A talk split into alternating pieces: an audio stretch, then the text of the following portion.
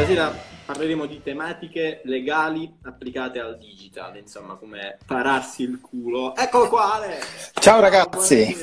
Ciao. Come va? A me benissimo, Ale. A te come va? Tutto bene? Guarda, la, la giornata è stata lunghina di tutte robe legali, quindi... a, a che ora ti sei svegliato stamattina? No, guarda, oggi tardi, sei e mezza, quindi... Ah, tardi, sei e mezza, che in show Domani sono le 4. Ah, domani è presto? È tardi anche domani? No, domani, domani, è presto, devo andare in un'azienda fino a Frosinone, lunga. Minchia. Ale, dove abiti tu? A Lucca, però in realtà sono fra Lucca, Milano, perché adesso abbiamo lo studio anche lì, quindi praticamente ogni tanto mi sveglio e dico, ma dov'è che sono? Aspetta, ah sì, ok, sono qua. Sì, sì, C'hai questo, questo sì. stile, stile eh, via, viaggiatore seriale. Esatto, diciamo come il jet lag eh, nazionale, un jet lag Sì, assolutamente. Allora Ale, io sono tanto felice di averti qui stasera. Ehm, insomma, è un argomento un po' caldo quello di cui parleremo. Eh, parleremo di tematiche legali applicate al digital, insomma, stavo dicendo prima, eh, prima che tu entrassi, come fare a pararsi il culo per evitare che il digital, insomma, ce lo inserisca nel deretano. Eh, è perché è molto facile, no? La gente crede che sì, sei sui social e quindi siccome è gratis non hai niente da, da temere, no? Invece se fai cagare, soprattutto se ci lavori, se sei un professionista, se fai cagate, eh, le, le paghi, eh, le paghi molto, molto profumatamente. Intanto saluto eh, chi ci sta salutando nei commenti, Angelo Stallone, ciao Angelo, saluto FM Visual Designer che vi sta salutando con una faccina sospetta, non vi spiego il perché, lo scoprirete nei prossimi, nei, nelle prossime settimane. Ciao Celeste. Allora Ale, eh, io inizierei subito a parlare Vai. di un argomento che fino, non so se magari adesso è un po' più chiaro, però appena è venuto fuori l'argomento del GDPR ha creato un po' di trambus, insomma le persone non capivano che cosa cavolo significa, cioè c'erano un sacco veramente di, eh, di informazioni, un sovraccarico di informazioni e le persone non sapevano come interpretarle eh, quindi dici tu così, spiegaci come se noi fossimo dei bambini di 10 anni in che cosa consiste questa normativa in vigore dal 25 maggio 2018, vero? Esatto, ah, bravissimo. Allora, per, per, adesso sei sul 28 di voto, uh. adesso vediamo se arrivi al 30. Io dal 27 in su accetto tutto, quindi se vuoi...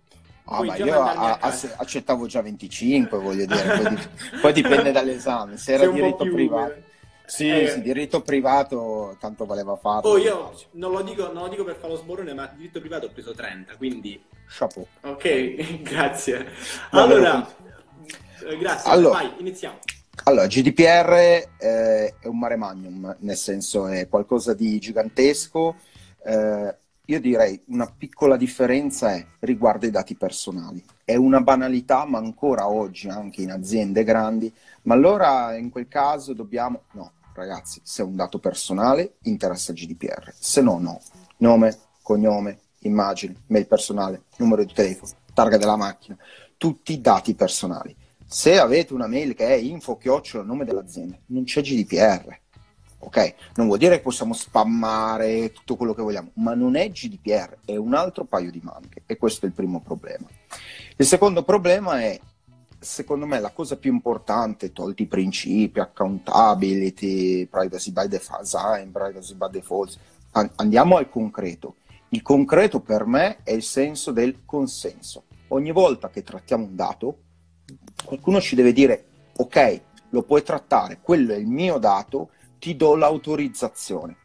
In soldoni è questa cosa qua, che poi sia un'informativa se ad esempio vai a un evento e devi sostanzialmente firmare un foglio, eh, che sia quando arrivi sul sito web e acconsenti ai cookie. Sono sempre trattamenti ai quali acconsentiamo. Quindi la base è il consenso e ha dei, sostanzialmente dei principi. Deve essere preventivo, quindi io devo sapere in anticipo cosa verrà fatto ai miei dati. Non è che firmo a scatola chiusa, deve sì. essere affermativo, quindi quando vado online e vedo diciamo quei checkbox già preflegati mi viene sempre un attimo male perché non è un'azione positiva. Sì. Assolutamente, anche oggi discutevo con un cliente, ah no, ma io in realtà se fanno lo scroll, scusate, ma uno scroll, già il garante su questo punto è un attimino mh, diciamo, ha delle FAQ un attimino da interpretare, ma uno scroll non è un'azione affermativa, magari io tocco involontariamente lo schermo, non è un click vero e proprio a un bottone, a una casellina, a un, non è un fleggare qualcosa. Quindi il senso è consenso per il trattamento dati con un'azione affermativa.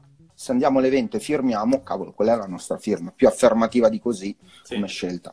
Quindi ecco, per dare qualche macro definizione. A me è capitato una volta eh, che ho dovuto compilare un modulo, mi sembra eh, per essere qualcosa riguardo, ho preso il biglietto per il concerto dei Red Hot che ci sarà a giugno e ho dovuto compilare un modulo dove poi alla fine c'era una, un, da inserire un flag, voglio ricevere materiale di marketing, io di solito tolgo sempre la spunta e lì non mi faceva inviare il modulo se non c'era flaggata quella cosa. Io penso che sia legale. Allora, allora, assolutamente, dobbiamo ragionare sul punto. Ti dico, in questo caso tu stai comprando un biglietto, ok? Il prodotto è il biglietto, lo stai pagando No, no, non, non, ero in fase di acquisto, ero in ah, fase okay. di, di, mandami le informazioni per... E là c'era scritto, io uh, stavo dando il consenso, il consenso, per le informazioni riguardo quell'evento là, però poi lì sotto mi diceva uh, spunta questa se vuoi ricevere roba di marketing. E io ho certo. tolto la spunta e non mi faceva inviare il modulo, se quella spunta non era sele- selezionata. Selezionata, chiaro. Allora, qua è un punto abbastanza grigio del GDPR. Io ti posso dire questo, classico esempio è eh, ma non gli diamo l'ebook, eh, un, lead magnet sostanzialmente sul sito, come facciamo a fare il lead generation, come facciamo a portare a casa le mail? Gli mettiamo obbligatorio il flag, vale a dire io ti sto dando un prodotto, una guidina, un'infografica, un, adesso mi è capitato, gli hanno dato un, un, un catalogo di prodotti. Allora ti posso chiedere in contraccambio il tuo consenso e quindi sostanzialmente la tua mail. In quel caso sì, però se ad esempio io vado su un sito web e c'è il form contatti, classicissimo, io posso metterti il check per il consenso all'invio della newsletter, ma non obbligatorio, cioè tu mi puoi contattare sì. senza iscriverti, perché sennò sarebbe un escamotage per sostanzialmente ritornare come prima, che con queste mail ci facevamo quello che volevamo. Sì, sì, sì, sì, vero, vero, vero. C'è un visual designer che dice vorrei commentare con qualcosa di simpatico ma non ce la faccio, l'avvocato è troppo professionale. No, no, dai ragazzi, è, è anche l'ora eh, dell'aperi- sarebbe l'ora dell'aperitivo. Sì, infatti quindi... non abbiamo le birre ma è come se l'avessimo. FM, vedi che se fai lo stronzo ti citiamo, ti citiamo, qua abbiamo la forza legale. Um, Ale, uh, invece... Uh, approfitto per scroccarti una consulenza gratuita a titolo personale mio, perché io faccio il web designer. Uh, io quando faccio siti per i miei clienti sono siti che di solito non includo, io mi rivolgo a, a piccoli imprenditori, no? quindi piccole aziende che si affacciano in questo momento sul web, quindi non sanno nemmeno che cos'è una mailing list. E, ehm, nel momento in cui io gli vado a fare il sito, uh, la, diciamo, il dato più sensibile che quel sito va a raccogliere sono i dati di analytics, no? Quindi io che faccio? Uh, gli, gli, genero uh, la privacy policy, la cookie policy, insomma tutto il pacchetto ba- base di Ubenda, quindi lo, lo diciamo, se, dic- è incluso nel, nel, sito, non è che è una cosa esclusa, però dico guarda che almeno se hai, cos'è, Analytics, modulo dei contatti, eh, la privacy policy sono tutte, cioè sono tutte regolamentate, stai tranquillo per quanto certo. riguarda il GDPR. Se in futuro avrai voglia di fare qualcosa tipo mailing list o delle cose che richiedono altri dati sensibili, quella è una cosa che poi eh, va a parte. Uh, come, uh, che cosa succede all'imprenditore quando un tipo di imprenditore del genere quando vengono effettuati dei controlli? Perché io sentivo dei clienti che mi dicevano: No, ma sai, ho sentito di multe di, per, non, per, perché le aziende non erano adeguate al GDPR. Come funziona in questo caso? Allora, ti dico questo: prima di tutto, eh, l'adeguamento, tante volte mi dicono: Ah, io sono in ritardo sì, perché è dal 25 Il ritardo con l'adeguamento? Sì. Okay. Quindi eh... chi eh, ha avuto quindi effetto, aspetta, si chiama il retroattivo, no? Cioè è sì, partito no. da, dal 25, ok. Quindi chi, esatto. chi, non aveva il GDP, chi non era adeguato si è dovuto adeguare, hanno dato... Adeguare, però ancora oggi io faccio un sacco di adeguamenti anche di aziende veramente grandi, anche come volume d'affari, che sì, hanno fatto qualcosa, tante volte non hanno fatto niente, quindi voglio dire un... c'è ancora tanto da fare, questa è la premessa, perché tante volte c'è invece chi magari un po' più avveduto dice eh, ma io come faccio adesso sono in ritardo. L'importante è adeguarsi, è come dire, cominciamo la strada buona da adesso in poi, perché se no è peggio rimanere dove siamo. Il discorso multe. Il discorso c'è, la Guardia di Finanza, oltretutto ci sono dei nuclei appositi che vanno a controllare, ad esempio, online cosa succede. Io finisco su un sito web, siamo sicuri che il pixel di Facebook non mi parte. Ti dico una cosa di più, addirittura ehm, dal punto di vista stragiudiziale, comunque noi, io nel mio studio come legali, siamo intervenuti per concorrenza sleale. Noi avevamo due aziende che producevano lo stesso tipo di prodotto di nicchia, nicchia, nicchia, c'erano solo loro due in Italia, in Trentino oltretutto, quindi proprio un prodotto di nicchissima uno mi contattano e mi dicono, eh, la loro pagina Facebook cresce, poi avevano già problemi di discorso copyright con i post, eccetera. Qual era il problema? Loro avevano il pixel di Facebook aperto. Quindi tu atterravi sul sito e chiaramente Facebook ti partiva. piazzava il pixel su, sì. E non, era, e non era, nella, nella privacy policy, no? Assolutamente, cioè partiva in automatico, quindi senza bisogno del, di cliccare e quindi a consentire a quel trattamento e quindi loro tutte l'attività, ad esempio, di remarketing e retargeting la facevano molto meglio questi dell'altra azienda, perché chiaramente giocavano ad armi impari. Chi seguiva la legge era svantaggiato. Giusto. E noi abbiamo addirittura, pensa, partiamo dal GDPR per arrivare alla concorrenza sleale. Quindi capisci come si ampia, eh, è veramente ampio come il discorso, il discorso GDPR. E... Quindi questo, una situazione del genere influisce, cioè ci sono due non lo so, perdona l'ignoranza, due reati, no? Cioè tu non solo stai trasgredendo le norme del GDPR, stai anche facendo concorrenza sleale. Due Questo... in uno, no? Eh sì, due al prezzo di uno, un affare come direi. Perché da una parte c'è chiaramente la possibilità di multa, perché ci sono trattamenti non a norma. Ok, quindi sostanzialmente lo Stato che agisce per tutelare noi privati cittadini. Ok? Sì. Dall'altro c'è il discorso io contro un'altra azienda, chiaramente agisco in modo non corretto, è come se io usassi il marchio di un'altra azienda eh, e siamo competitor. Chiaramente concorrenza sleale, c'è un tipo di attività, ad esempio parassitarie, e, e non entriamo nello specifico. Chiaramente un discorso di questo tipo è sanzionabile o comunque si può agire legalmente per avere i dovuti risarcimenti. Eh, che, che, tempi ci sono per quanto riguarda queste pratiche digitali? Uh, cioè il giudice ti dice ti devi adeguare subito oppure passa tempo, c'è il rischio di prescrizione, come funziona? Allora, ti dico la verità, eh, il bello e il brutto del digitale è questo, è un mondo da un lato a parte, in realtà per me non esiste più l'online e l'offline, sono la stessa cosa. Mondo, sì. Quando anche vado in aziende, quando parlo con startup ancora ancora, eh, loro hanno una comprensione di un mondo a 360 gradi che è fatto anche dall'online. Invece l'azienda, diciamo, nata negli anni 50, 60, 70, che si è sviluppata, parte dall'offline e, non, e vede questo come un altro mondo. Nella realtà tutte queste problematiche arrivano nelle aule di tribunale, con i tempi giudiziari classici. Cosa ti dico? Secondo me, fuori dal discorso GDPR, pensiamo ad esempio a concorrenza sleale, più possibile io agirei in ambito stragiudiziale, quindi evitando di arrivare in tribunale, perché vuol dire costi, vuol dire tempistiche. Pensa, pensa anche solo, ti faccio un esempio, una diffamazione su Facebook. Mm. Ma se io vado a fare una causa, di, quindi un procedimento civile, magari passano tre anni e quel post è di tre anni prima nel mondo digitale tre anni sono, cioè, sono, un sono mille finita, sì, sì pe- pensa a tre anni cioè un, è un mondo è un mondo non, non, può essere ad oggi la strada classica non può essere quella giusta secondo me o in, almeno in tanti casi non la può essere e come funziona quando vuoi evitare il tribunale? Cioè, che cosa fai? Ti senti privatamente con, sì, con agisci, parte? Sì, tramite chiaramente avvocato, ma sì. si instaura una trattativa finalizzata a una transazione, cioè un accordo stragiudiziale proprio per evitare la causa. Spesso okay. conviene anche all'altro soggetto, perché comunque deve pagarsi un avvocato anche lui, sì, non sì, sa chiaro. come andrà a finire, più è lungo il procedimento, chiaramente più ci sono costi e a un certo punto è come dire, è come quando ti fanno la multa per divieto di sosta, che ti dicono paga in 5 giorni e paghi, paghi ridotto sì. alla fine è meglio pagare un po' meno e levarsi il problema. Questo sì. è anche il, proce- il procedimento. Vero, conviene, no? È una cosa che dice ok, mi tolgo subito adesso dai guai. Uh, sì, allora, io prendo sì. qualche domanda che è arrivata Quale? negli sticker, a parte i vari bot. Uh, allora, prendiamo la domanda di Daniele Saba, che è un fotografo. La firma nelle foto ha valore legale? Come fare quando le foto vengono rubate?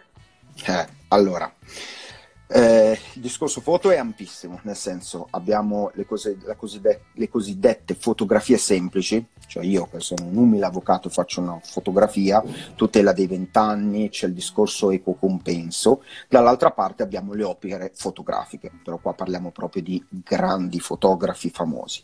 Quello che ti posso dire, qualsiasi cosa noi andiamo a realizzare, che sia una foto, una grafica, un template, eh, qualsiasi cosa che creiamo, una creazione nuova è tutelata dalla legge con la proprietà intellettuale, quindi la norma del 1941, sempre roba nuovissima, però è stata aggiornata, diciamo, diciamo il vero, è stata aggiornata nel, nel tempo, però è sempre del 41, quindi già di per sé abbiamo un diritto di tutela.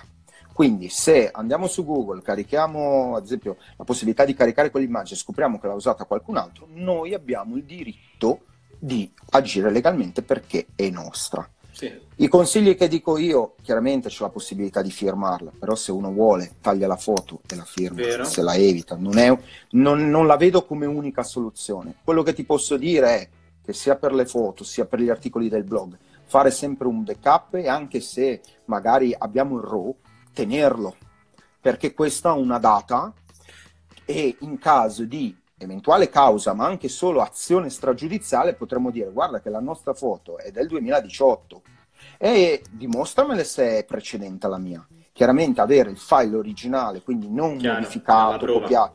Bravissimo, il Ti senso della prova. prova. Sì, sì, sì, conta quello che puoi provare, non conta la verità, no? Bravo, bravo, questa, questa, bravo, bravo, bravo. Ti è piaciuta? Siamo al 29, guarda che stai Mamma salendo. mia, sto salendo piano piano, dai che arrivo al 31. Dai. Uh, sempre riguardo, riguardo, le foto, volevo farti una domanda. Come funziona quando utilizzi delle immagini di stock? Cioè, che significa, l'immagine di stock è là perché la puoi utilizzare liberamente oppure devi fare qualcos'altro? Allora, se andiamo a vedere sui... Allora, innanzitutto ci sono i siti di fotostock gratuiti a pagamento, Shutterstock per capirci, sì. o quelli, tutti quelli gratuiti. Shutterstock l'ho citato tanto per dirne uno. Eh, okay. no, marchetta free, le dirette sono marchetta free. Poi sì, esatto, cioè non è che... No, no, no, se, se, mi regalano qualche foto bene, ma da oggi non mi ha mai regalato niente. Ok, niente, non sei pagato da Shutterstock? No, per ora no, per ora no. Ti, ti informo. Per Va bene, fammi sapere. Eh, il senso è questo, se io vado su un sito che mh, dis- mette a disposizione immagini gratuite, gratuite quasi, tre, quasi sempre c'è una Creative Commons, che è praticamente una licenza d'utilizzo e noi dobbiamo essere bravi a leggere che tipo di licenza è. Per esempio, permette l'uso commerciale? Non lo permette? È obbligatorio indicare l'autore della foto oppure no? È possibile la modifica oppure no? Tutto questo è prestabilito spesso è scritto proprio per esteso o anche ci sono proprio i simboli cre- delle varie Creative Commons. Ba- basta cercare su Google ed escono le varie diciture, i vari simbolini. Laddove andiamo su siti a pagamento, invece io sto pagando per quell'opera, però vi faccio proprio l'esempio di Shutterstock, andiamo a leggere i termini di utilizzo. Non è che quel, con quella foto ci faccio quello che voglio, ci stampo magliette, eh? cioè sì. quella foto ha dei determinati utilizzi ed è una cosa divertente da andare a vedere perché lì ci sono anche foto con marchi Facebook, Instagram, eccetera. Notate, i diritti di utilizzo in caso di foto con marchi non sono le stesse, ad esempio, di un'immagine con paesaggio, perché Shutterstock, ad esempio, non può disporre dei, liberamente del marchio di Facebook e quindi non ti può dare gli stessi diritti che ti dà, ad esempio, per quanto riguarda un, un, un paesaggio. Quindi quello è interessante da notare. Chiaro, quindi non solo perché tu la paghi allora ci puoi fare il comodo no. ma comunque sei soggetto alle licenze che ci sono sulla foto. Prestabilite okay. e addirittura ci sono varie penali, quindi io una lettura alle varie penali la darei. La darei. Allora, ci sono dei ragazzi che hanno delle domande nei commenti. Io ragazzi vi chiedo, se volete fare delle domande fatele tranquillamente, meglio se le fate negli sticker delle domande, se non entrano potete farle nei, nei, nei commenti della diretta. Uh, risponderei a... Uh, c'è una domanda in incompleta di Red Bird Matteo e gli chiederei se può rifarla completa perché fa fede là, finisce così e non, non riesco a capire, magari rispondiamo con più precisione. Poi c'è una domanda di Marica, Marica Cabazzino, che chiede come funziona invece quando sei cliente di un grafico che ha disegnato per te un logo? È necessario firmare una lettera in cui il grafico dopo il saldo del lavoro completo cede la proprietà intellettuale? Sì, Allora, sul discorso loghi, proprietà intellettuale bisogna fare chiarezza. Noi in Italia la proprietà morale, il diritto morale su quel logo è incedibile, vale a dire io, Alessandro Vercellotti, che ho creato un logo, no, non l'ho mai creato, però se avessi creato un logo e l'avessi venduto a te o regalato, comunque sarò sempre l'autore morale di quell'opera. Però tutti i diritti economici legati a quell'opera possono essere ceduti ma scriviamolo, scriviamo su un contratto, su, da qualche parte scriviamo perché domani quel grafico si può svegliare e dire ah sai quello è mio sì. dove sta scritto che ti ho ceduto i diritti di sfruttamento economico ad esempio eh, questo va prestabilito con un contratto chiaro se hai un contratto insomma ne parlavamo anche in qualche storia eh che abbiamo fatto un po' di tempo fa, se hai un contratto è sempre meglio, cioè un contratto scritto è sempre meglio di un contratto in forma eh, verbale perché hai la prova, no? Cioè, è la prova, per tu, direi per tutte e due le parti, sia per me acquirente perché so cosa posso fare, ma sia anche per me grafico, perché ti faccio un esempio, ma io grafico posso sapere tutti i marchi sono stati realizzati in Italia e quindi se io ti sto realizzando un marchio che magari è simile a un altro e magari tu te lo vai a registrare e quindi spendi per la registrazione, magari ti viene fatta opposizione, qualsiasi problematica e tu grafico sei responsabile. No ragazzi, mettiamo un esorno di responsabilità, che chiaramente che se, se vai a fare il marchio di Barilla lo saprai qual è, ma se è il marchio dell'aziendina tal dei tali, eh, della pizzeria tal dei tali in provincia eh, di Lucca, magari non lo puoi sapere quel Vero. marchio, no? E non puoi avere la re- conseguente responsabilità. Verissimo. Uh, eh, FM dice perché i loghi si pagano? Beh, se sei un cugino, voglio dire, puoi di non farti pagare. Però... Sì, beh, ci sono anche i cugini che fanno tematiche legali, quindi voglio dire, si può tutto trovare gratis o simile. Insomma, se, se, mi fanno un logo con Paint, io pretendo di non, di non pagarlo, no? Dipende poi che tipo di logo è. Uh, Marica chiede: uh, il grafico può rifiutarsi di pagare il contratto in cui cede la proprietà intellettuale? Cioè il grafico dice: No, questo logo te l'ho fatto io, anche se tu mi stai pagando, io voglio mantenere la proprietà del logo. Può? Allora, ragioniamo su questo. Io il contratto lo devo firmare, le parti lo devono firmare prima dell'inizio. Ok? okay. Quindi io da Chiaro. parte come Bene. acquirente direi: Scusa, cosa me lo stai vendendo? No? Allora facciamo ad esempio un contratto di licensing, sostanzialmente un contratto con il quale io ti do il diritto di utilizzo per un determinato periodo, per det- un determinato luogo, quindi geolocalizzato ad esempio solo in Italia, per determinate categorie merceologiche, magari solo per l'ambito GDO, per esempio. Però stabiliamo sempre delle regole ed è contrattazione delle parti dire sì mi sta bene, no non mi sta bene. Però direi eh, non è mai ex post, non è mai dopo la, la sì. firma del contratto, stabiliamo tutto all'inizio, sia per correttezza verso il grafico, ma anche verso il cliente che dice ma io ti sto pagando per la proprietà, per che cosa ti sto pagando? Sì, quindi Marica, per rispondere a te è una cosa che non si pone perché, cioè giustamente no, noi l'abbiamo dato per scontato, però una cosa del genere la fai all'inizio, non la fai dopo che hai pagato e dopo che il logo è pronto. Uh, la domanda uh, di Redbird Matteo, che l'aveva fatta prima, ma era incompleta. Se pubblichi poesie senza registrare alla SIAE, sei, tutula- sei, tutelato dalla data di pubblicazione sui social? Perché io ho chiamato alla SIAE, ma mi hanno detto che si registrano solo gli inediti. È corretto? Allora, per tutto quello, prima abbiamo parlato di immagini, poi abbiamo parlato di grafica, adesso andiamo al discorso testi in generale. Sì. Vale per una poesia, ma vale anche per un articolo del blog è chiaro che la registrazione è più tutelante, ok? È una data certa, c'è persino anche il deposito presso il notaio. Questo ha un costo matematico, ha un costo come qualsiasi tipo di attività. Quello che io consiglio è salvare un documento in un hard disk esterno dove lo tengo lì e io rompo spesso le scatole sul discorso articoli del blog. Perché? Perché spesso gli articoli vanno modificati, vanno aggiornati, la SEO cambia, eccetera se mi va, andate a modificare l'articolo, non mi modificate mai il documento originale, perché chiaramente io avrò un documento modificato in data tale e non mi fa più dat- data e prova al momento della creazione. Quindi duplicate il file e modificate quello nuovo e avrete tutto un archivio dei vari documenti con le varie date. Idem per il caso di poesie, ma qualsiasi testo, tenerle da parte e quella data in caso di cause sarà prova perché quel documento l'altra parte dovrà provare è stato modificato, è stato artefatto, c'è un problema, eh, oppure dire no, effettivamente così, la, è sua la poesia, non è mia.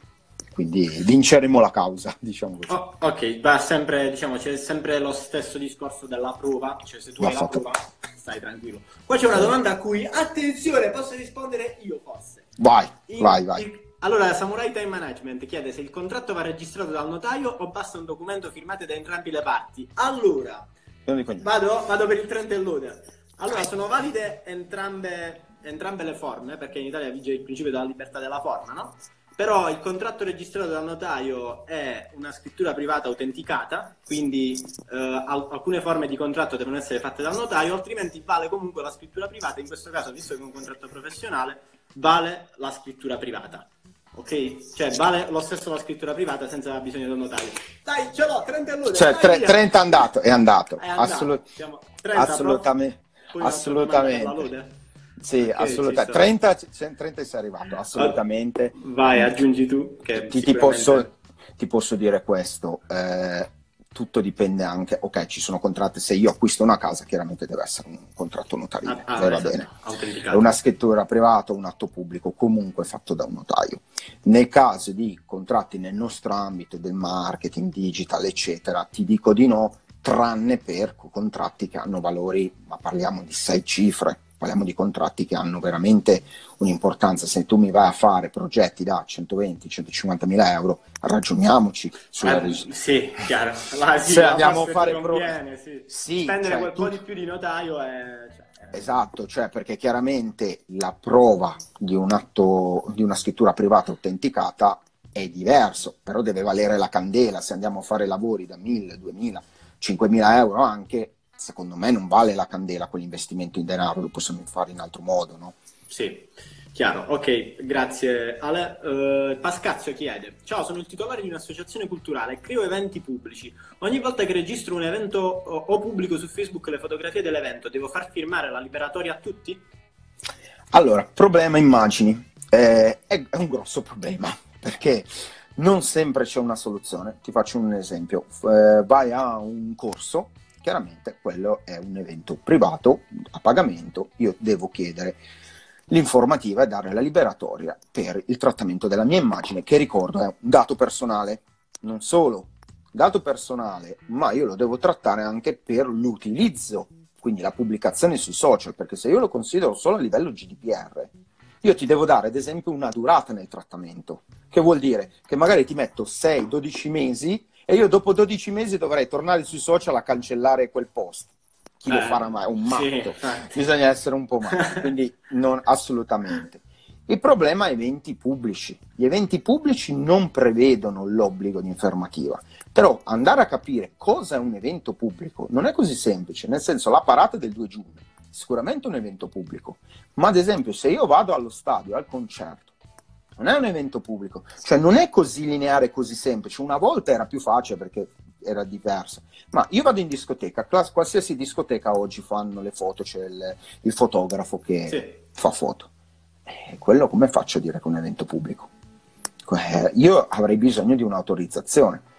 Il matrimonio è un evento privato, ma te ti puoi immaginare di andare a un matrimonio che abbiamo voglia di far festa tutti a firmare liberatorio? Eh, sì, dai. Eh, questo è il problema di una legge che è tutelante ma non è adeguata ai tempi, secondo me, su questi punti. Cioè, capisce un po', dovrebbe fare un balzo in avanti, perché la tutela va bene se si può applicare nella realtà, secondo me. In questo caso come funziona se dovesse succedere una cosa del genere? Cioè si fa caso ad analogie oppure si segue la normativa che parla chiaro e dice ok, quello non è un evento pubblico, quindi devi far firmare la separatoria, se non l'hai firmata ti becchi le conseguenze. Perfetto, io il consiglio pratico che do sempre è anche questo all'utente, eh, cioè all'organizzatore dell'evento. Se ti chiedono di eliminare quella foto, cancellano, non fare storie, fallo nel più breve tempo possibile, perché non tutti gli eventi puoi avere una liberatoria firmata. Allora, fatti... Bravissimo. Allora, che agisci, sostanzialmente agisci, poi capita sempre il rompiscatole che vuole fare questioni è statistico, voglio dire, è statistico. Però se ti chiedono di eliminare l'immagine, non attacchiamoci, ah ma è un evento pubblico, ah ma non è un evento pubblico, leviamogliela quell'immagine, Cancella, via. basta. Bravissimo. Chiaro. Eh, sempre FM dice: È talmente bello sentir parlare Vercellotti che sarebbe interessante anche sentirlo mentre legge un bugiardino. Questa me la segno, ragazzi. Eh, Questa me la segno. Eh, Fabrizio, eh, Samurai Time Management, top, grazie, prego. Eh, ci sono altre domande negli sticker, tiro- ne tiro fuori una. Ehm, eccola qua, c'è una domanda di Mariangela che dice: I freebie sono legali? Sì, sì. Eh, in realtà è una soluzione che si trova Al contesto. Mm, esatto, per non direi per evitare in contest, per non applicare la normativa. Parliamoci chiaro, la normativa per i contest, anche questa, di quando è? Non è dell'altro giorno. Non esistevano i social, è del 2003, parliamoci chiaro. Cioè non esisteva praticamente niente del nostro mondo di oggi digitale. Ed è una normativa tutelante, va bene, io, li faccio per lavoro, però ragazzi, dipende, se mi arriva l'azienda, c'è un budget, io la prima domanda che faccio, hai budget o non hai budget? Perché se non hai budget, non mi puoi organizzare il contest con regolamento, ministero, cauzione, notaio, Notaio, mirroring, esatto, serve sì. mirroring per l'utilizzo del social. E quanti soldi devi tirar fuori? Cioè, mh, è impossibile. Allora, ben vengano soluzioni alternative che evitano l'applicazione della normativa. Quindi eh, sì, sono legali, eh, servono a, mh, diciamo, ad evitare, A evitare. l'applicazione della, della normativa. Ok. Eh, sempre FM dice che vuole i diritti per la battuta. Eh, Questo è un evento pubblico, no? Assolutamente. Dai, co- un contrattino ce lo mettiamo giù, dai, lo, lo metto, faccio anche io il contratto, quindi già quello è un affarone. Ok, a scopo, a scopo preventivo, non per altro.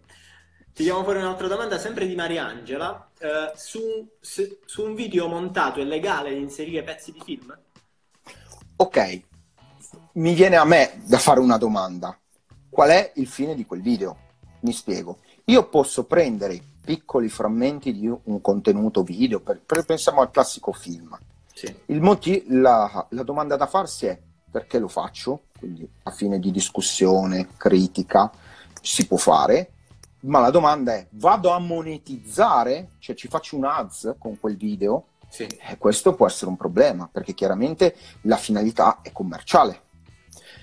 Poi io faccio sempre un esempio perché giustamente, senza entrare troppo nella normativa, serve l'articolo 70 sul discorso diritto d'autore. Dice è possibile fare discussione e critica con piccoli frammenti, piccole parti.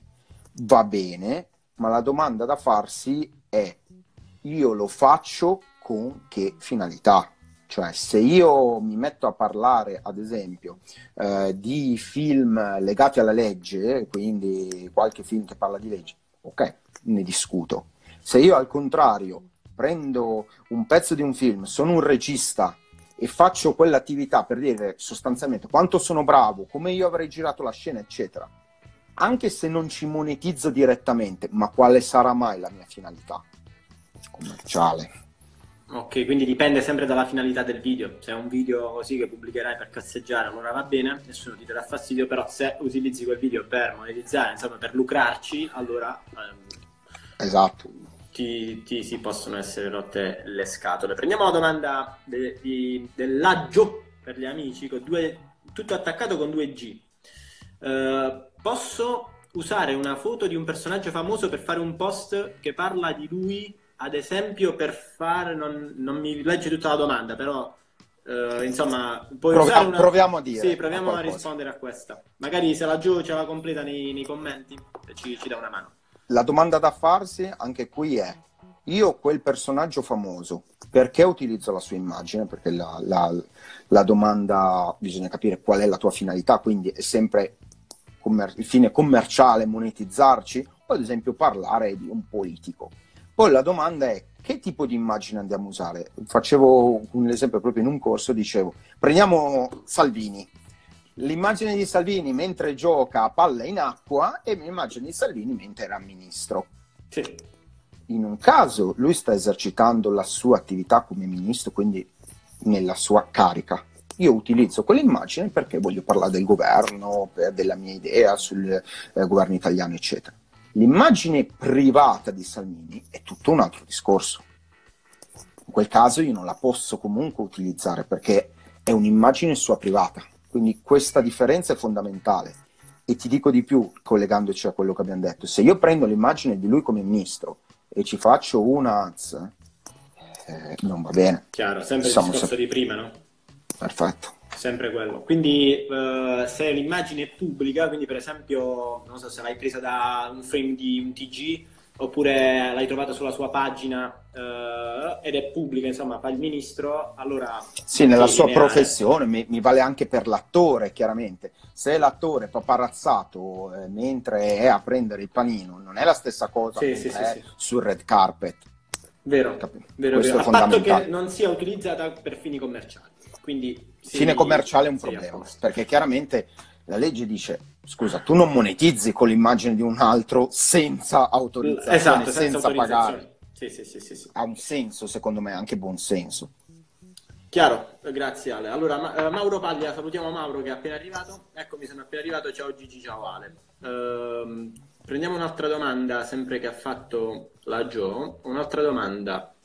Posso fare un post usando una locandina di un film con personaggi famosi cambiando e di nuovo si è, si è, tagliata a metà, però cerchiamo di rispondere a questa prima parte. Quindi può fare un post utilizzando la locandina di un film con personaggi famosi, penso sia più o meno lo stesso discorso. Eh, più o meno è lo stesso. Eh, fa, eh, faccio un esempio carino, adesso che c'erano state le elezioni eh, adesso in primavera, no? Sì. C'era stato, magari l'avevi visto, evito di dire il politico, aveva praticamente preso l'immagine della locandina degli Avengers, c'era sì. stato il film e ci aveva piazzato diciamo, la, sì, sì, e diciamo che qualche, secondo me qualche problemino legale c'era in questo tipo di attività perché come chiaramente supereroe politico questa roba non si fa tanto per fare una nota di colore dove anche chi, chi ci governa sbaglia ecco. Uh, ha completato la domanda la Giuni Commendi, uh, quindi utilizzare una locandina con personaggi famosi cambiando il titolo di, eh, del film a scopi di divertimento. Allora, scopi di divertimento, mm, se rientriamo nella discussione, nella critica, mi può stare bene, la foto l'ho realizzata io, è molto borderline, è molto borderline, nel senso che eh, comunque quello è un contenuto, bisogna, ti faccio un esempio, una locandina, c'è comunque un marchio. Il uh, Warner Bros. comunque in piccolino in basso a destra o a sinistra mette il suo logo. È quello comunque un logo altrui. Quindi va bene, però dobbiamo stare sempre in discussione, critica, non uscire da quest'ambito qua, perché eh, chiaramente se le finalità sono, facciamo, faccio vedere come sono bravo, ad esempio, a modificare come grafico un'immagine, già andiamo dall'altra parte. Sì, Chiaro, quindi diciamo che più o meno è sempre quella la linea su cui ragionare. Uh, allora, c'è una domanda proprio adesso arrivata, uh, Cosimo. Uh, ciao ragazzi, si può fare un post utilizzando un prodotto, per esempio Coca-Cola? Allora, questo è il problema dell'utilizzo cosiddetto parassitario di un prodotto altrui. Se vi ricordate c'era stata la questione Ferrari e quel... Um, sì, bravissimo, non mi ricordo mai. Tamarro. Qual era il problema? Lui era un competitor diretto di Ferrari, direi proprio di no. no Però perché usava le Ferrari? Chiaramente per avvicinare il suo prodotto a un brand famoso, quindi in modo parassitario, c'è una sentenza proprio del 2016 o 15, non mi ricordo mai l'anno, che parla di utilizzo parassitario di un brand diverso dal proprio. Questo non si può fare. E un, fra le varie cose che avevo letto c'era, eh ma le Ferrari erano sue. Sì, ma un discorso, io compro la Ferrari, se voglio la, gli do anche fuoco a quella Ferrari. Un altro discorso è utilizzare quel prodotto per fare pubblicità a un mio prodotto. Quindi a fini commerciali, no? È lo stesso discorso di prima. Eh, sì, mi attacco al um, brand famoso per farmi pubblicità io. Ti faccio un esempio mio.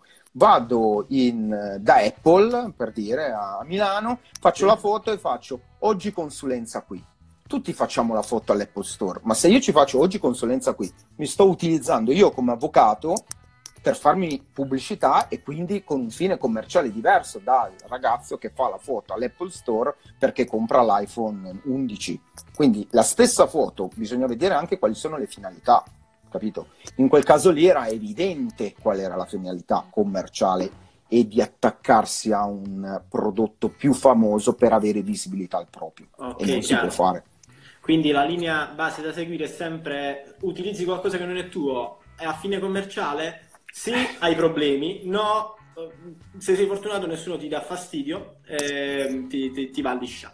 Uh, questo penso sia il discorso generale da fare un po' su tutto. Sì, ragionare sempre. Io, la mia idea è perché è un approccio, un mindset. Se utilizzo la roba d'altri, perché noi siamo nel mondo digitale, ma noi andremo a prendere a casa di un altro la roba, la roba sua? No. Allora, anche un'immagine, anche un video, anche un logo, un marchio, è di qualcun altro. Allora fa, almeno facciamoci una domanda.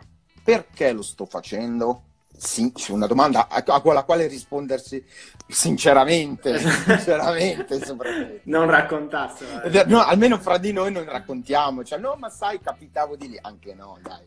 No, no, no. Salutiamo Mariangela che è appena entrata, ha fatto due domande a, a cui abbiamo già risposto. Eh, dice, terribile ritardo, la diretta viene salvata, vero? Certo viene salvata 24 ore sul mio profilo e poi la troverete nel mio podcast in ogni caso, quindi potrete ascoltarla ogni volta che volete.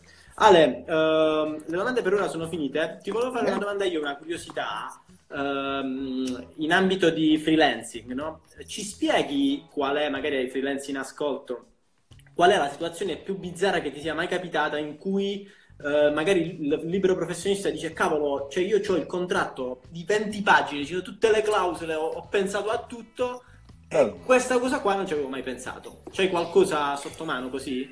Allora, fammi, fammici pensare. Sicuramente ti dico, mh, mm, pa- partiamo così, un problema comunissimo per il freelance, nella mia esperienza, che ormai qualcuno l'ho visto, eh, è il discorso dell'orario di lavoro.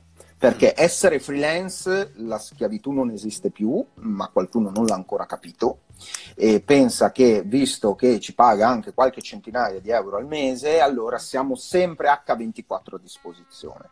E quindi mi era capitato questa freelance che sostanzialmente questa a mezzanotte e mezza scriveva e il marito dice che cavolo ti scrive a mezzanotte e mezza di sera ed era difficile. Cliente. Eh, esatto, e adesso questa è un po' una battuta di un caso simpatico, però è un problema Infatti una cosa che tu dai così per scontata, no? Che però cioè, è utile, sì, parlavamo stabilirle, bravissimo, sì. stabilirgli delle linee guida, da quest'ora a quest'ora sono disponibile. Un altro elemento, anche il fatto di dire io non lavoro solo per te. Quindi se lunedì mattina alle 9.05 non ti ho ancora risposto perché ho la mail tua e quella di altri 5 clienti, cioè non mi, non mi hai comprato come essere umano. Vero, hai vero. Acqu- acquistato il mio tempo. Di schiavitù. Bravissimo, e secondo me bisogna ancora capirlo e ci va un'educazione, ci va un'educazione proprio mentale di dire ok, mm, siamo tutti persone, non me ne frega niente che esistono i cugini, andassero dal cugino, ma, ma la gente è, va rispettata. Questa è una cosa un po' triste, no? Uh, perché vuol dire che diciamo, alcune persone peccano di etica del lavoro, pensano di essere diciamo, il centro dell'universo e magari se tu hai delle clausole del genere nel tuo contratto e vai da una brava persona, che non si sognerebbe mai di iscriverti a mezzanotte oppure di pretendere che tu sia il suo schiavo, magari quella persona... Eh, se una brava persona sicuro non ti dice niente e capisce, però magari uno potrebbe dire vabbè ma che fai, mi metti dei limiti, cioè è, è ovvio che io non ti contatto in... invece no, non è ovvio perché gente che, c'è gente che rompe i coglioni anche di notte e quindi tu sei costretto a inserire quelle clausole là, là che ti salvino il culo, ti parino il culo. Da... Che poi scusa, un, un, un cliente di un, free, un freelance, no? come potrebbe rifarsi su di te se tu non gli rispondi? Cioè, non è, io non, non credo che ci sia, non è che io sono cliente, non mi rispondi, ok, ti faccio causa. No, cioè, no la, leva, la, leva, normalmente è quella economica, e eh, allora io non ti pago, allora ti pago meno. La leva ah, è quella, okay. eh, normalmente è quella. Ti dico, per me è proprio un approccio, perché il contratto alla fine, parliamoci che lo dico da avvocato, è un pezzo di carta. È un pezzo di carta che però viene letto mai se non quando ci sono problemi. E lì vedi veramente se hai comprato roba buona o roba non buona. Oh, Però una... Perfetto, bravissimo, il senso è questo qua. Una clausola, anche solo, che vada a tutelare dicendo io sono disponibile dalle 9 alle 18 fino al venerdì, punto. In caso di problemi, di rompiscatole, gli dici guarda che tu l'articolo 15 dice questa roba qua, punto, sì. va bene, l'hai firmata e io mi devi portare il rispetto legato a questo tipo di attività. Se tu hai firmato che entro il 5 del mese mi devi pagare quanto mi devi pagare per la gestione del social, lo devi pagare. E anzi, io sai cosa faccio? Ti infa- contrattualmente ti fisso che fino a che non hai saldato, io non vado avanti nell'attività cioè, mm. bisogna capire, sì. cioè, vanno tutelate le persone e ci va il rispetto e quelli che non rispettano eh, vanno messi un attimino all'angolo perché la devono capire, perché mh, mm, parliamo per freelance, ma anch'io sono un avvocato, anch'io sono partito da solo, adesso uno studio, eccetera, ma ero nella stessa situazione, anch'io eh, il cliente non simpatico me lo sono trovato, anch'io mi sono dovuto fare il mio contratto, perché c'era quello, ti faccio un esempio proprio mio, io le consulenze per i clienti che non conoscevo li faccio pagare in anticipo, perché dici quando fatta la consulenza, sai, a babbo morto, chi lo sì, vede? sì, Una volta, non, ho, non l'ho fatto perché ho detto preso, va bene, io avevo fatto tutta l'analisi strategica per fare un contest, dovevamo fare la consulenza, non si è presentato, non solo l'ho ricontattato, mandato mail, neanche la correttezza di dire non lo faccio più, mm, io ho perso sì, due ore di tempo, ma è il rispetto, non me ne frega niente di quelle due ore del tempo. Non, non è che sono più ricco o sì, più sì, povero per quel lavoro non preso, ma è il rispetto umano. Per Mi trovi completamente d'accordo, completamente d'accordo. Tra l'altro ho già trattato di queste cose passato tra le storie, insomma, il fatto che Uh, devi selezionarti clienti che ti portano rispetto, no? che poi sì. si capisce, si capisce da, veramente da, dalle banalità. Appena arrivi da un cliente è facile capire se quella persona ha rispetto di te Penso. o meno. È facile anche ovviamente cadere, uh, cadere in, come dire, ti fai... Uh, cazzo si dice? Mi sono scordato come si parla. Uh, ti fai tradire dalle, dalle apparenze, no? Magari a volte capita che te ne accorgi, dici ok, questo è meglio da mettere da parte, a volte dici ah, questo sembra una brava persona e poi magari te lo, te lo schiaffa all'indietro. Eh, abbiamo detto una volta, abbiamo t- toccato con Driga questo punto qua, che il cliente dovrebbe essere selezionato. Ovviamente se hai la possibilità di farlo, se non hai la possibilità te lo devi tenere, e va subito educato, cioè non, non, le cose non vanno sopportate, dici ok, visto che un cliente mi paga tanto, allora sopporto, no, perché se sopporti vuol dire che lo stai educando a, al fatto che può rifarlo, può rifare una cosa del genere, e poi chi te li paga, queste rotture di coglioni, chi te le paga? Non te le paga nessuno perché non sono nel contratto, io dico sempre che le rotture di coglioni dovrebbero essere messe cioè dovrebbe, bisogna eh, mettere fattura per le rotture di coglioni. Ok, mi hai rotto i coglioni due giorni, due, due ore oggi, fattura. Eh, io credo che se fossero fatturabili le rotture di coglioni avremmo tutti dei clienti fantastici e meravigliosi. Però purtroppo non è così. Ma dobbiamo... secondo me, guarda, ti, ti, aggiungo una cosa, è fondamentale, io lo, cioè siamo passati tutti, all'inizio magari o in certi periodi bisogna accettare dei clienti che magari ci piacciono meno. Ragazzi, tutti paghiamo le bollette, l'affitto, sì, sì, li paghiamo tutti. Abbiamo bisogno, vero?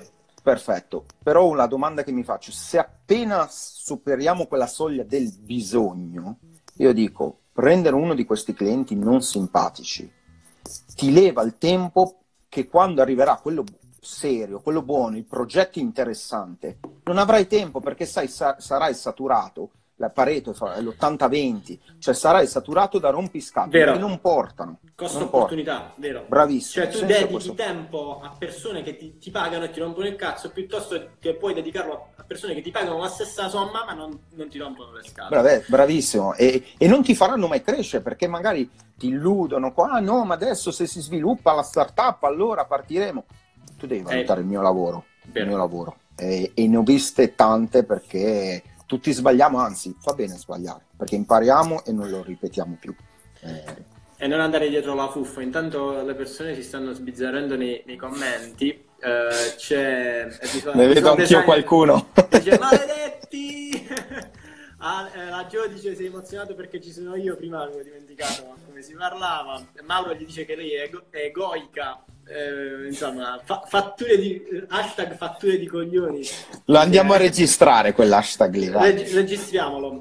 Uh, a proposito, come, come, si fa una Cioè, io invento, non so, qualcosa del genere, un hashtag, un... Uh, come faccio a registrare qualcosa di, di digitale? Brevetto?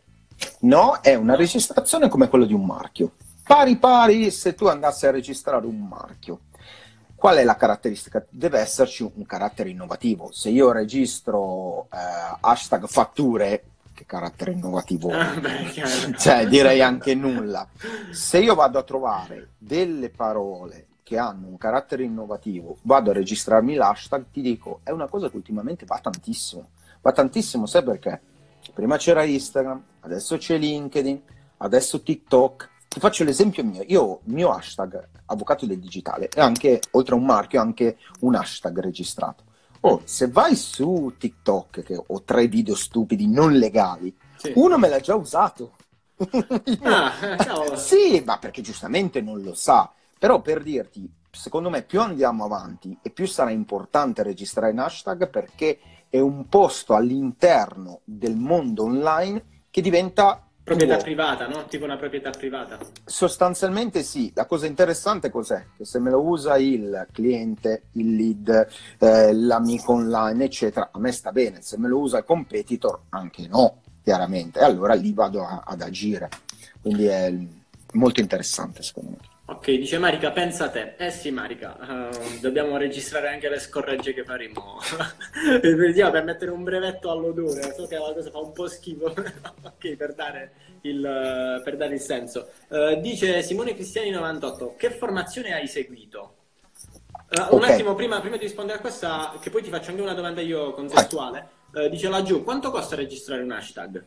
Praticamente come registrare un marchio. Va fatta io quello che dico sempre, eh, sono rompiscatole su un fatto. Tante volte viene registrato solo il marchio, però poi vedi problemi, perché se tu non vai a fare un'analisi preventiva di dire cosa c'è, ce ne sono già di registrati, cosa hanno registrato, similitudine, eccetera, io mi trovo poi una registrazione dove hai già pagato la registrazione e non è partito niente. Quindi quello, poi bisogna capire, lo vuoi registrare Italia, Europa, quante classi di inizia vai a registrare, va un attimo definito, però indicativamente costa come un marchio, né più né meno. Ok, uh, dice FM registrare i loghi for voi, registrare la scorreggia is for me. So, Registriamo la scorreggia. Uh, quindi per tornare alla domanda di Simone prima, che formazione hai seguito? Ti, ti faccio anche una domanda Vai. contestuale io. Um, tu praticamente ti sei inventato una nicchia, no? Perché sei un avvocato, cioè verticale sul digitale, tu hai uno studio che è verticale sì. uh, sul digitale. Quindi uh, tu hai anche una formazione, un background di digital.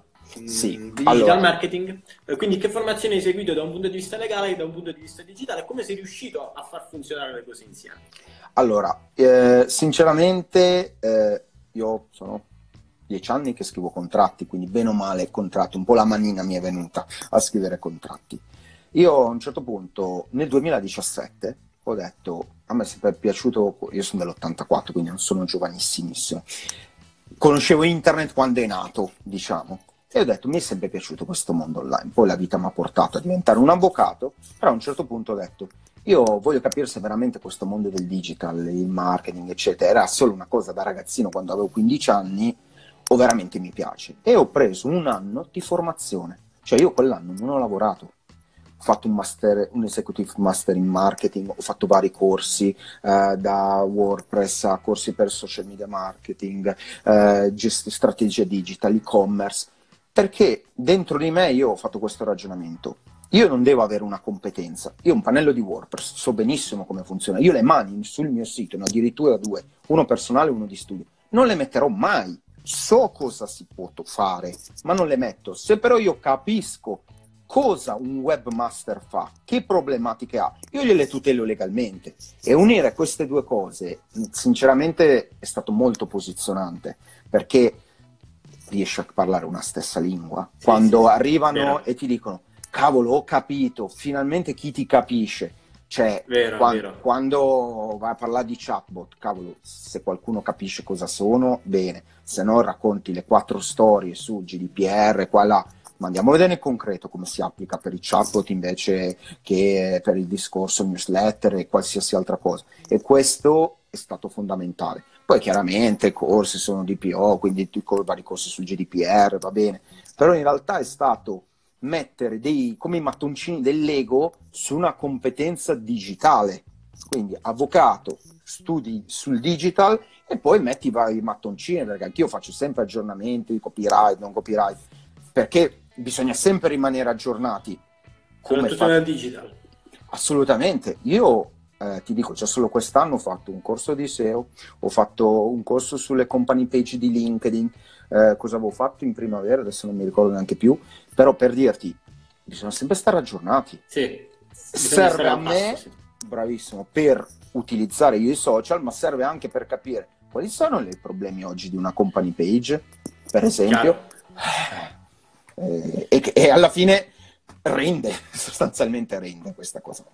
E infatti dice Maria Letizia Russo, e qui la differenza con gli altri legali, agli altri dobbiamo spiegare il nostro lavoro all'avvocato digitale, invece per Cellotti no, lui già conosce le tematiche digitali e questo da un, dal lato marketing è, è, una cosa potentissima perché ti permette di creare la tua nicchia e in modo da posizionarti come prima persona a cui, le, eh, cui i tuoi potenziali clienti potrebbero pensare quando hanno un problema legato a, lega, legale legato al digitale, scusate il gioco di parole. Sì. Quindi non solo formazione legale, quindi sei sempre sul pezzo da un punto di vista mh, di giuridico, eh, questo lato qua, hai anche fatto, hai anche studiato, formato sul marketing e non solo per il tuo lavoro, ma l'hai anche applicato su te stesso per lavorare sul tuo personal, che è una cosa che sta funzionando parecchio. Sì, sostanzialmente sì, perché io sono partito io, poi adesso ho fondato anche proprio uno studio verticalizzato e ti dico di più, la scelta di posizionamento è quella di dire, chiaramente io comunico online, comunico su vari canali, da, da LinkedIn a Facebook, a Instagram, al canale Telegram, è vero e ti arriva tanto lavoro che anche non è puramente digital. La mia verticalizzazione è quella di dire grazie, ma no, non lo facciamo. Perché sì, sì. stare in una nicchia, picchiare solo questa nicchia qua, sostanzialmente è, funziona perché uno, diventi sempre più esperto, due, velocizza perché se io faccio un contratto per social media manager so già più o meno l'80% delle tue problematiche, quindi ci metterò meno a farlo diventerò più bravo, mi posiziona perché rispetto a un competitor che fa anche il contratto per social media manager, direi, beh, ma il suo vale un, forse un po' di più, forse, lo dico forse, cioè dal punto di vista di prodotto. Sì, sì, sì, e, e questa è la mia idea, che poi secondo me vale in generale, verticalizzarsi più che sì, marketing di nicchia insomma ha sempre, sempre, funzionato. Dice FM Vercellotti e Chuck Norris degli avvocati. eh, vero, eh, condivido. Eh, tra l'altro eh, sono rimasti tre minuti, li utilizziamo per chiudere. Ale, Volevo dire a chi è in ascolto che Alessandro ha il canale Telegram a tema legale più grande d'Italia, vero? Sì. Eh, se vi interessano insomma queste tematiche, essere, rimanere aggiornati, non solo vi consiglio di seguirlo perché lui pubblica dei fumetti che sono veramente divertenti e interessanti in cui eh, c'è un battibecco diciamo in una, in una ringa, no? In cui lui spiega varie eh, di contenuto, no? Ti spiega perché certe cose funzionano, certe cose non funzionano e uh, pubblica contenuti anche sul canale Telegram, quindi insomma sono contenuti che, che sono gratuiti e possono fare veramente la differenza perché Grazie vi, vi, come abbiamo detto, vi, vi, salvano il culo, vi parano il culo da cose che magari potete dare per scontate. Quindi vi consiglio di darci un'occhiata. Trovate tutto nel profilo Instagram di Alessandro. Assolutamente. Sono tutti casi reali. Alla fine non devo neanche crearlo, basta che prendo i casi che mi portate. Eh, chiaro, non devi nemmeno Li anonimizzo, sì. ma sono quelli, eh. sì, sì, sì. Uh, interessanti, tra l'altro, a me piacciono tantissimo le vignette. Grazie. Eh, chi te le fa, Ale, per curiosità? È segreto, segreto, segreto professionale. Ok, poi me lo dici. Poi me lo. Sì, in privato. uh, allora, io approfitto per salutare tutti i ragazzi che ci hanno seguito e tutti quelli che hanno interagito. Ale, io ti ringrazio infinitamente perché è da quando ti ho conosciuto che ho detto, cazzo, con Alessandro ti devo fare una diretta perché è, è, veramente simpatico, figo. Insomma, hai un forte brand anche visivo, no? Quando uno vede il tuo papillon, la tua barba, dice questo e ah, Tra l'altro io e te non ci siamo beccati per poco a no, davvero. a settembre. Eh, perché tu sei mancato, però vabbè, sicuramente avremo. Dobbiamo ribeccarci, dai. Dobbiamo ribeccarci. Ale, io ti ringrazio tantissimo. Sei Grazie a me, è stato un piacerone. È super un, simpatico grazie, e un saluto a tutti. Grazie a tutti per aver partecipato e ci vediamo online. Ale, a presto. Ciao, buona serata. Ciao, ciao, ciao, ciao ragazzi.